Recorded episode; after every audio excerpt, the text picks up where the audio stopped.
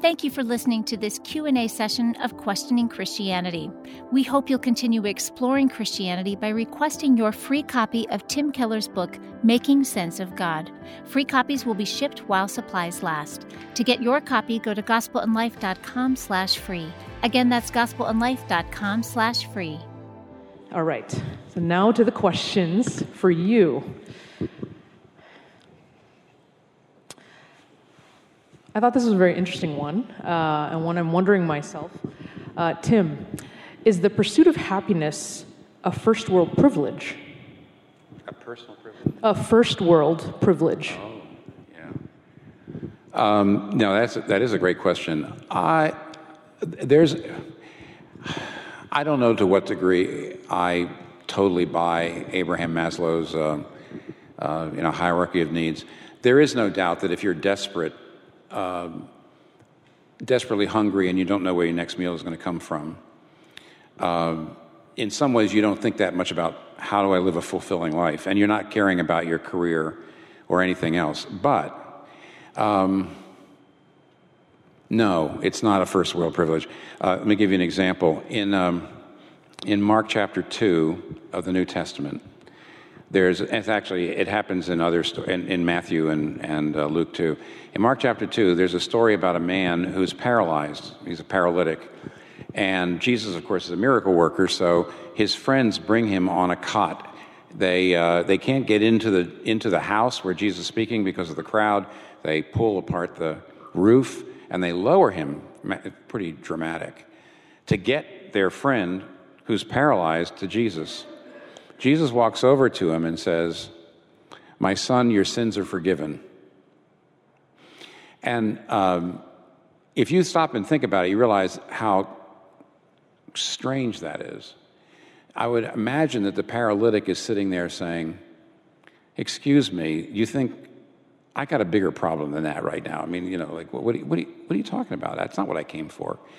I've got a more serious problem. And Jesus, in a way, is saying, No, you don't.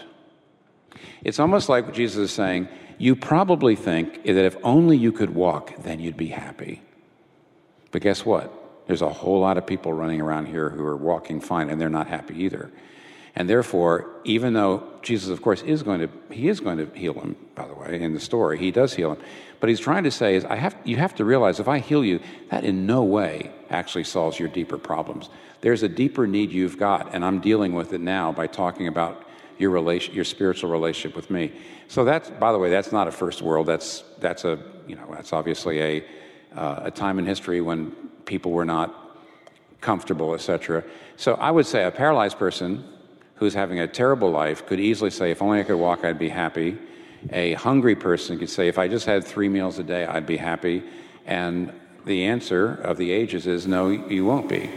So I don't, no, I wouldn't go so far as to say it's really just a first world thing, in spite of the fact that it's possible you could make the case that the more affluent a society is, the more unhappy people are. And here's the reason why. Remember, um, Cynthia Heimel said that these two people that she knew, who, when they were struggling artists, uh, uh, they were struggling artists and then they became famous and then they became even more unhappy. Why?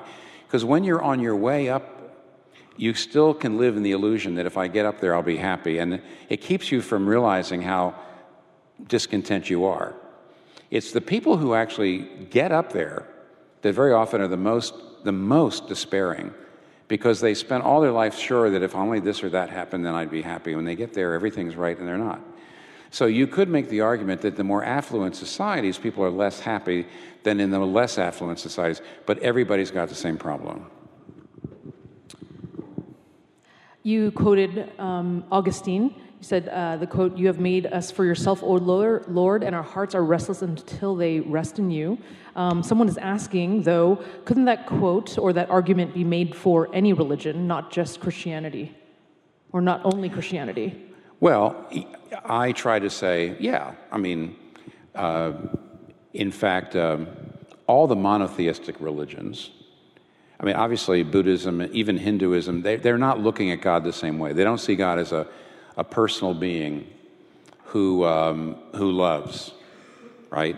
So when Augustine tries to say, Our hearts are restless till, till we know your love, that would only work for monotheistic religions who believe in a personal God who loves, not Eastern religions who don't.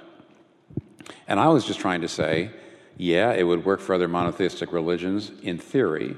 I try to show you why I just can't love a God up in the heavens. I, I mean, I'm just telling you, it's very hard. It would be very abstract. It's the, it's the Christian message of what God has done for us in Christ that is very, very moving and makes it, I think, frankly, motivationally, psychologically, it's an enormous advantage for uh, having that kind of divine love or love of God that reorders your heart. So, yeah, yes, and but I still say Christianity is by far the best way to accomplish that. I really like this question. It said that you said Christians should love God more than we love anyone, even our partners. Yeah. As a non religious person, that makes me feel jealous of God. How can I reconcile my Christian partner loving God more than she loves me? Oh.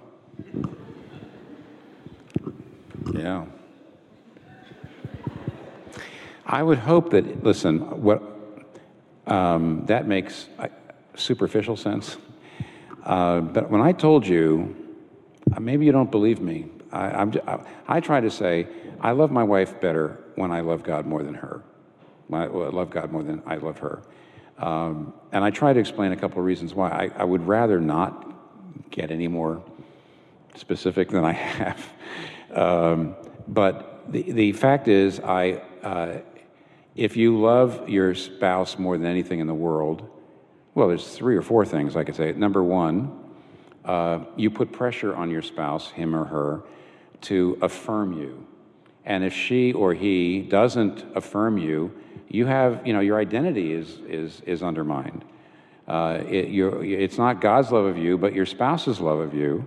And that's going to be up and down. A, because sometimes your spouse will be unhappy with you. Sometimes your spouse will be very angry, might yell at you. And then if, if she's the one, or I'm, I'm talking about my wife, if she's the one that is the, the greatest source of love in my life, I, am de- devastated by that. Uh, and I can't even hear her criticisms. I have to defend myself. And uh, another way it works, by the way, is if, one of the, if, if your spouse dies. I once heard a sermon years ago that I've never said this it. Well, maybe I have, but because it, it's almost unfair. I said, if the, if the main person in your life, the main love of your life, the main source of love in your life dies, how is she going to help you when she's laying in a coffin and your heart is breaking? There won't be anybody. The point is, uh, I only love my wife well if I love God more. And so if you have the possibility of a Christian partner who loves God more than you, all I can say, it may be hard from the outside of Christian faith to understand this. I'm trying to explain what it's like from the inside. It's not that easy to, ju- to understand it. So, but I'm trying to give you the operating principle. Uh, my wife knows when my prayer life gets better, when my spiritual, my, the spiritual reality of God's love for me becomes more real. She knows that I love her better. She doesn't feel as smothered. She doesn't feel as crushed, but she also doesn't feel abandoned in any way. So I'm just, so I'm just elaborating on what I've already said. I think I'll stop right there. Uh, you shouldn't be jealous, is what I'm trying to say, at all. Yeah. Isn't it very selfish if we love God to try and find satisfaction? How is that really loving God? Well, I'm very glad you agree with me because I tried to say that and I, it went by fast. Whenever I get a question of something I said, it's usually because I said it too quickly. And I, I, I, I, think I did answer that, but it went by very quickly. Um, yes, when I was using that illustration that some of you laughed at, so some of you were awake.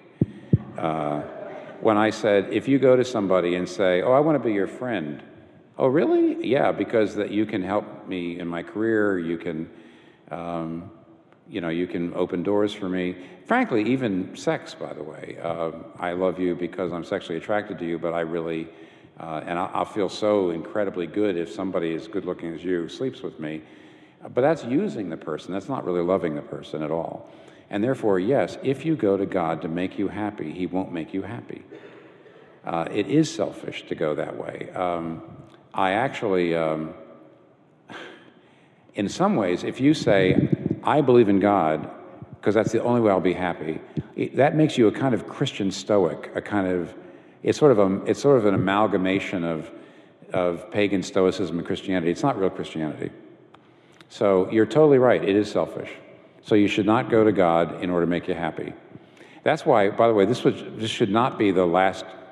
If you're going to hear any of these talks I'm giving, this shouldn't be the last one you hear. because I'm really not trying to say, oh, if you want to be happy, you know, become a Christian, because that doesn't work that way. Now, admittedly, I, I would, I would say this is that, let's be honest, and I think I, I might have mentioned this the first week. You almost always move toward God initially because of some lack in your own life. So I don't want to be unrealistic. Uh, there's almost no way that you don't that people ever just say, "Oh, you know, the most noble thing and the most intellectually rational thing would be if I became a Christian." Uh, usually, something's wrong or something is missing, and so you start to explore. So everybody, in a sense, I guess to some degree, starts toward God for somewhat selfish reasons.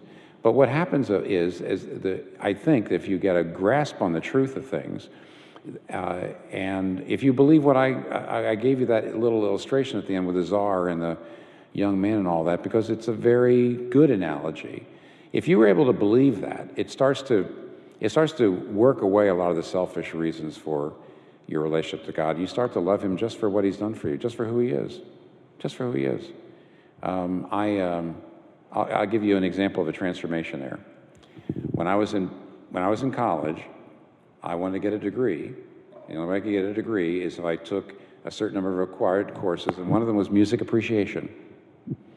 So, in that course, I had to listen to Mozart and then identify Mozart when it was played to get a good grade. So, see, I listened to Mozart in order to get a great grade, in order to get a degree, in order to get a good job, in order to make money. So, I listened to Mozart in order to make money.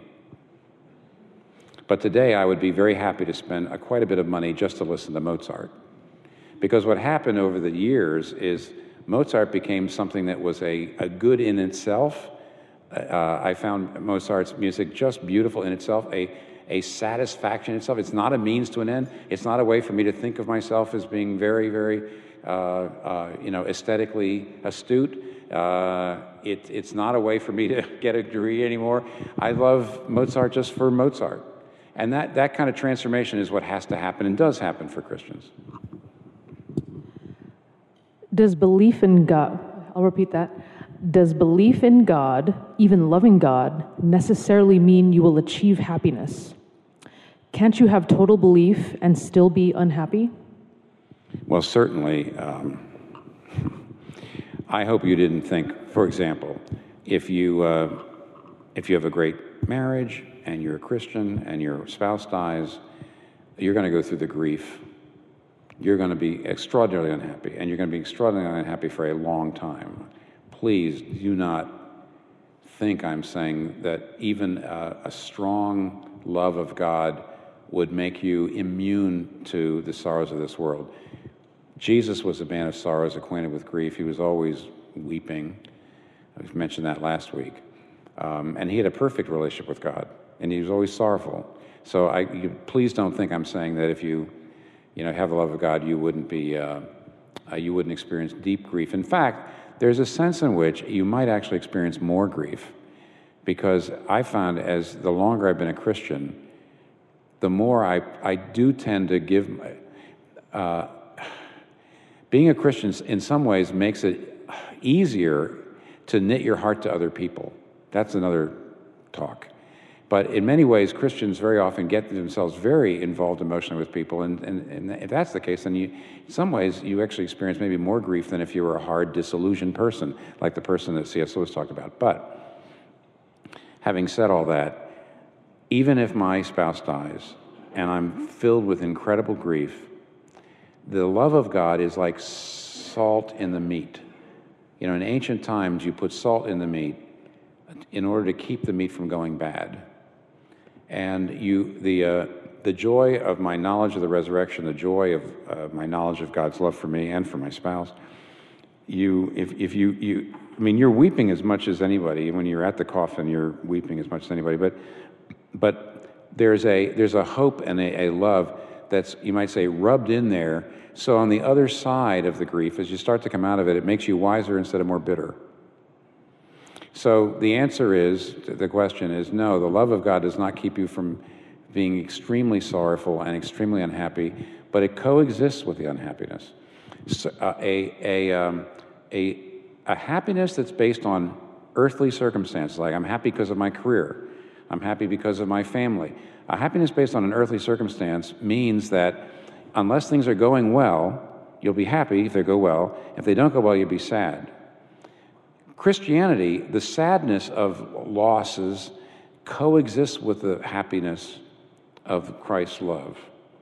And therefore, there's, that's very difficult to understand. It's called, it's called there's, there's, a, there's a kind of background peace rather than background noise in a Christian's life that makes it possible to endure a lot of things.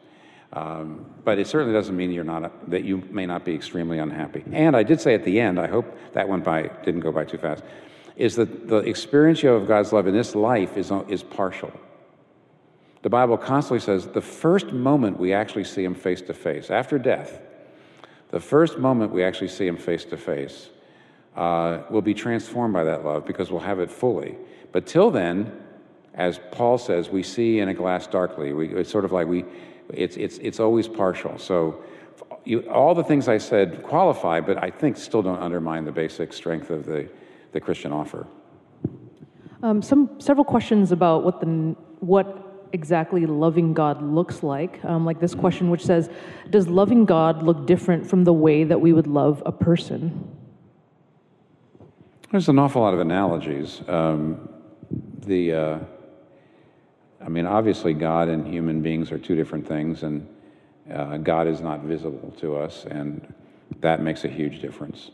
So, but there's, there's plenty of analogies. No, I would say uh, there's, more, there's more similarities than dissimilarities.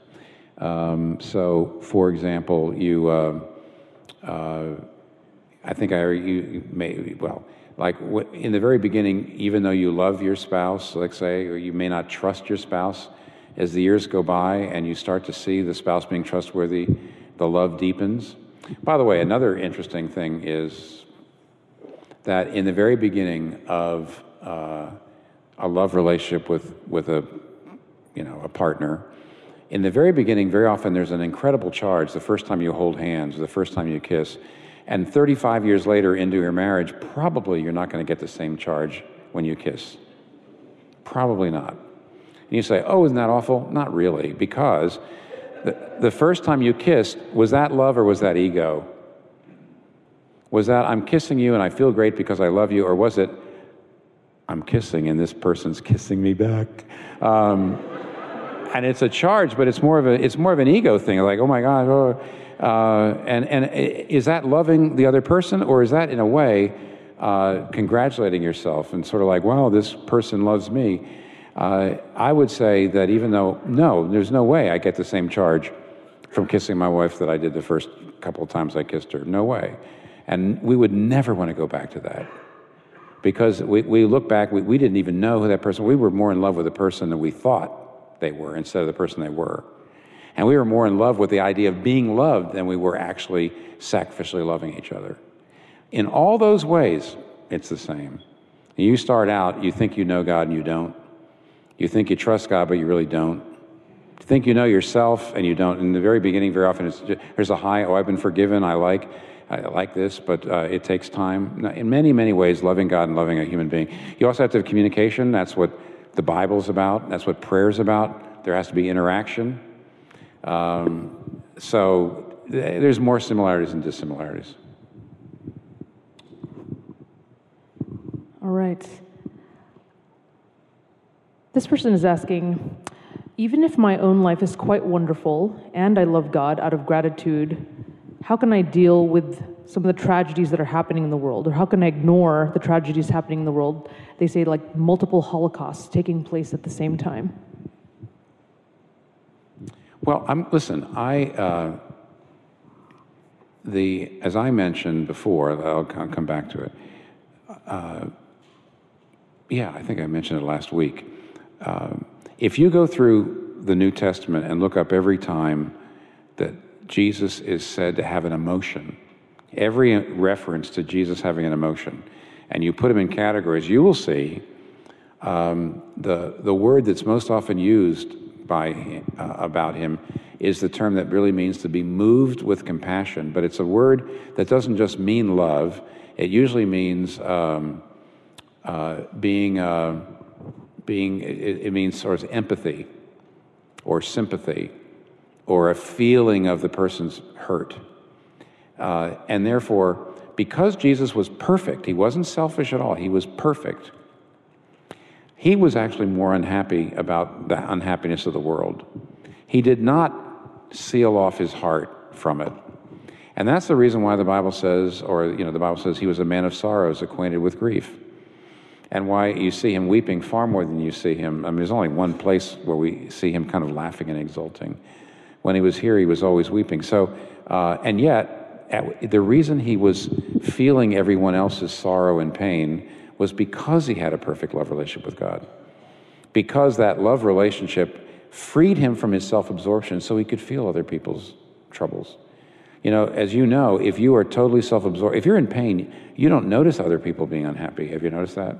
If you're, if you're sick, if you have a cold, if you're miserable, or if there's something out wrong in your life, there might be other people around you unhappy and you don't even notice. Why? Because you're too self absorbed. But Jesus, because he had perfect love from God, was not self absorbed at all, and as a result, he actually did feel the uh, sorrows of the world more than we do. So the idea that I could have a good life and I could have a great relationship with God, but what do I do about all the sorrows of the world? I, will tell you what you do. You, you, you cry, just like Jesus did. That's what you do. You don't try to, how can I, how can I, you know, ward that off? How can I, uh, uh, you know, guard myself from that? I, I don't think you should. I don't think you should. So. How do you explain that there are very happy and content people that do not know Jesus? Would you say that their happiness is fake? No, of course not. I mean, I don't know that any happiness is fake, by the way.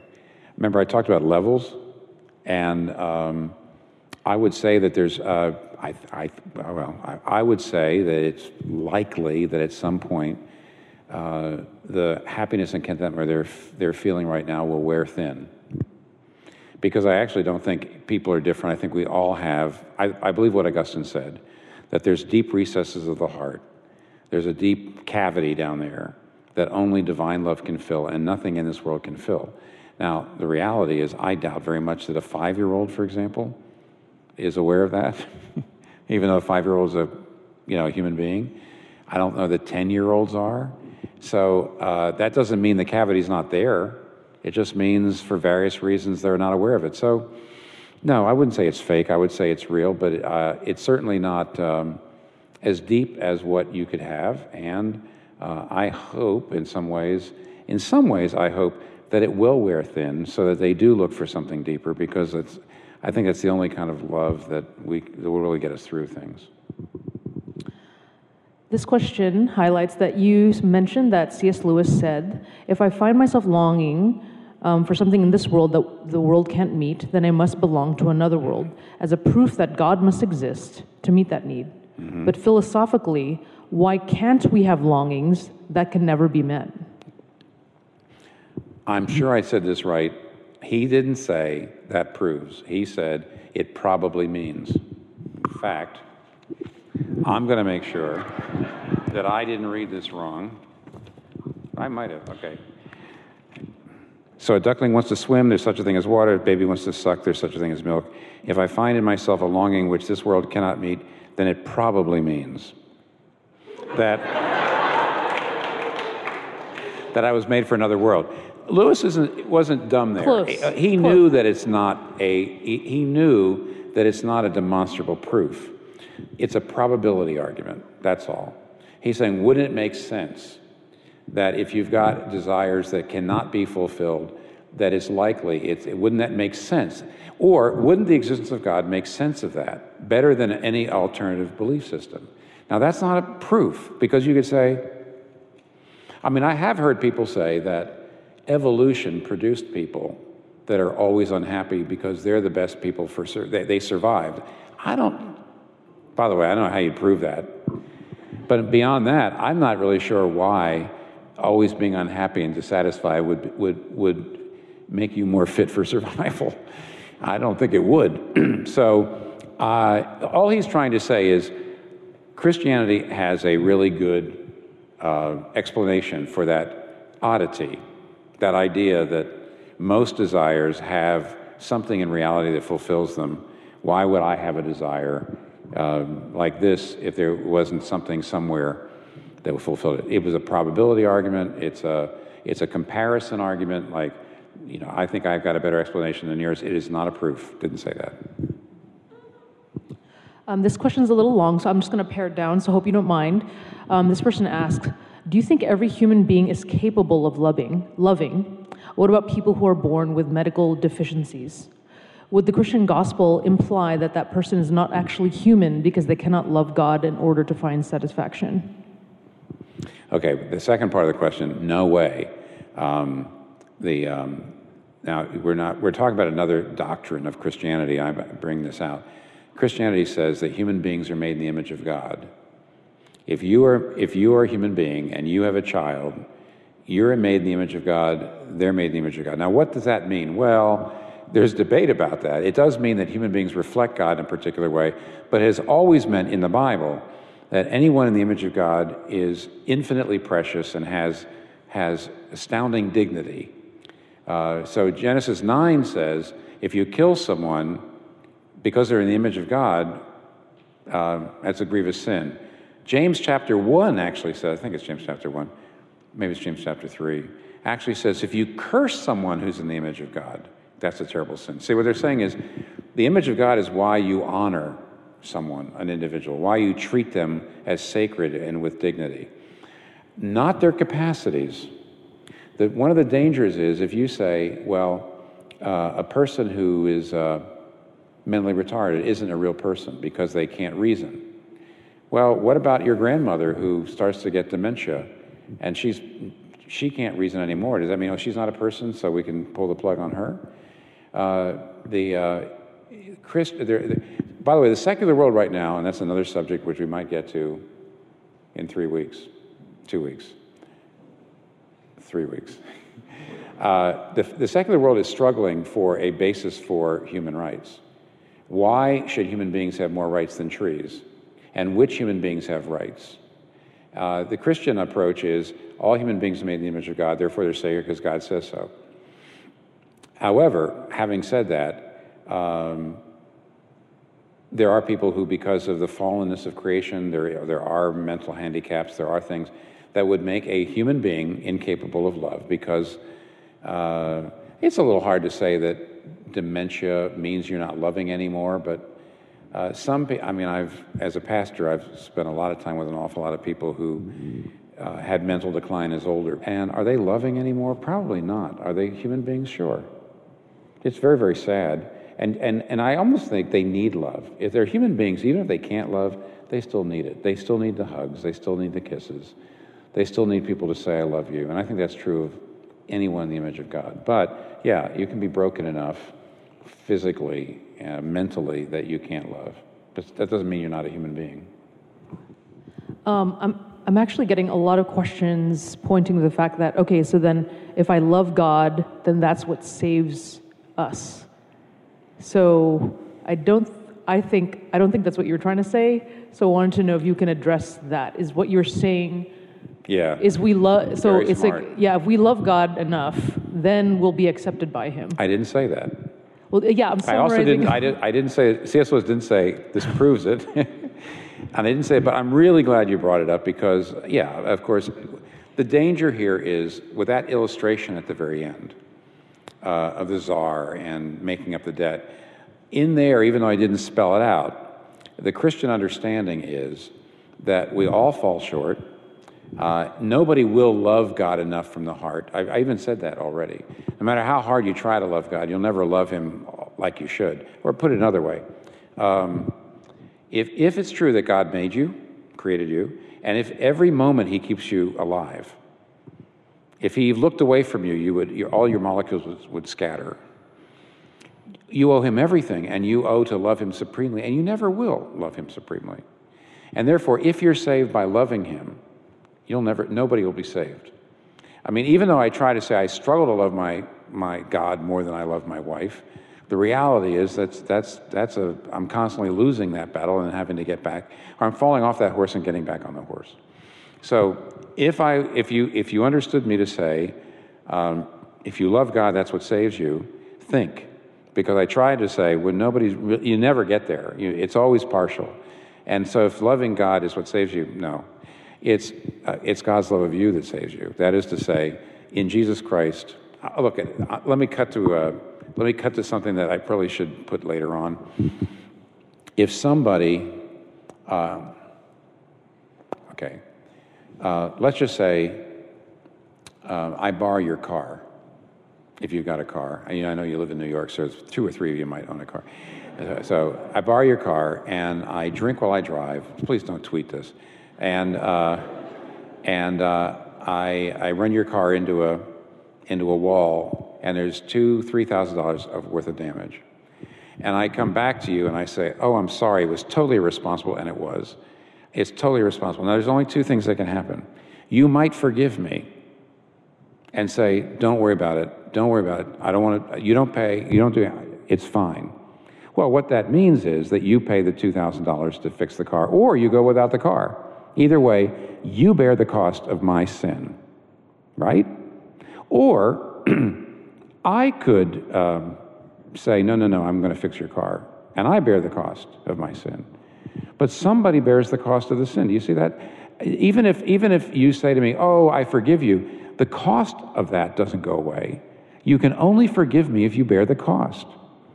Or I can only make, you know, you know, if, if you don't forgive me, then I have to bear the cost. So, how does God forgive us for the fact that we don't love Him as we should? He created us, He sustains us. Nobody loves Him way, the way we owe. We would owe Him to love Him supremely because we owe Him everything, right?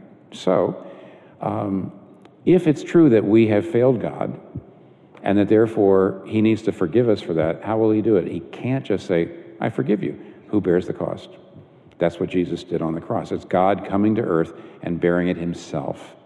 It's a lot like the you if you said, "I forgive you, and and I don't want you, I don't want your money. I, I forgive you," but then you bear the cost. That's what Jesus did. Now that's how you're saved, because you say, "I see that Jesus did that, and I put my faith in that, and I ask God to accept me because of that." Now, if you do that and you realize what He did for you, that evokes love. But the love is the result of the salvation. It's not the means to the salvation. Hear that? It's the result. Have I just proved Christianity? No, I'm just trying to show you how it works. I'm just trying to show you how it works. Okay, so you explained how we are saved, but a couple questions on what exactly do you mean by saved? What does it mean to be saved? Right now, let's just go with forgiven. Forgiven. In other words, your relationship with God is restored because, because He forgives you. And the relationship with God is what you're built for, without which you'll never you'll never have the meaning, you'll never have the identity, you'll never have the life you ought to have.